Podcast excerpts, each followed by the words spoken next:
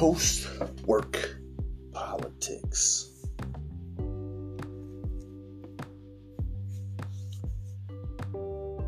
Stick with it. Stick with it.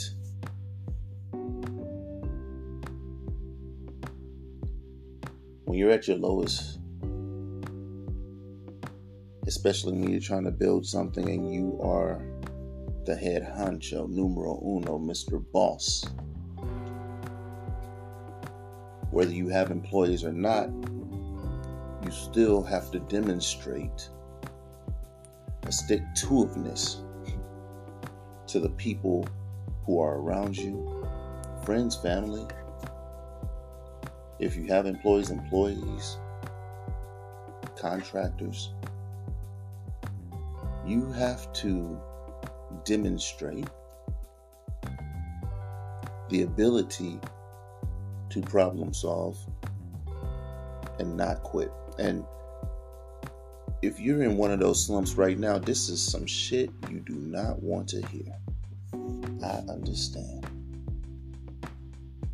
I understand. I'm there with you. I am in the trenches right next to you. With mud on my face, a dirty musket with no bullets, and the enemy firing down on us. I am in the trenches with you. But we have to stick to it. At no point can we fall into a defeated mentality. At no point. If we are to be defeated, we are going to be defeated with the state of mind that we are going to win. Stick to it. Allow your mind to understand the options that you have right before you, to understand the option of every outcome. Allow your mind to cover the spectrum of outcomes of the situation that you're in. The whole spectrum. Do not get bogged down by the negative outlook because there's also a positive outlook. And if you look at your past, you will see that you've come out of every situation unscathed. Stick to it. You will see that when you were down and out about whatever you were down and out about, you lost time. Your efforts were wasted.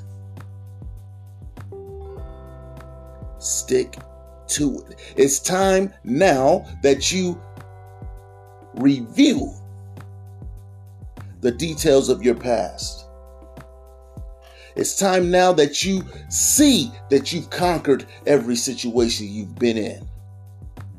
It may not happen exactly as you wanted to, but you came out of it. Stick to it. And now, when you see yourself down, you don't have to be out. Yes, you can be down without being out. Be down. But let your actions demonstrate that you're 100% in. Stick to it. At some point, you are going to have to trust you because whatever product or service that you're giving to the world, whatever responsibilities that you're going to have to future employees, you do not deserve that unless you first demonstrate to yourself that you trust yourself to come out of every situation. And when you do come out of it, come out of a better stronger, more amazing business owner. Stick to it. Post work politics.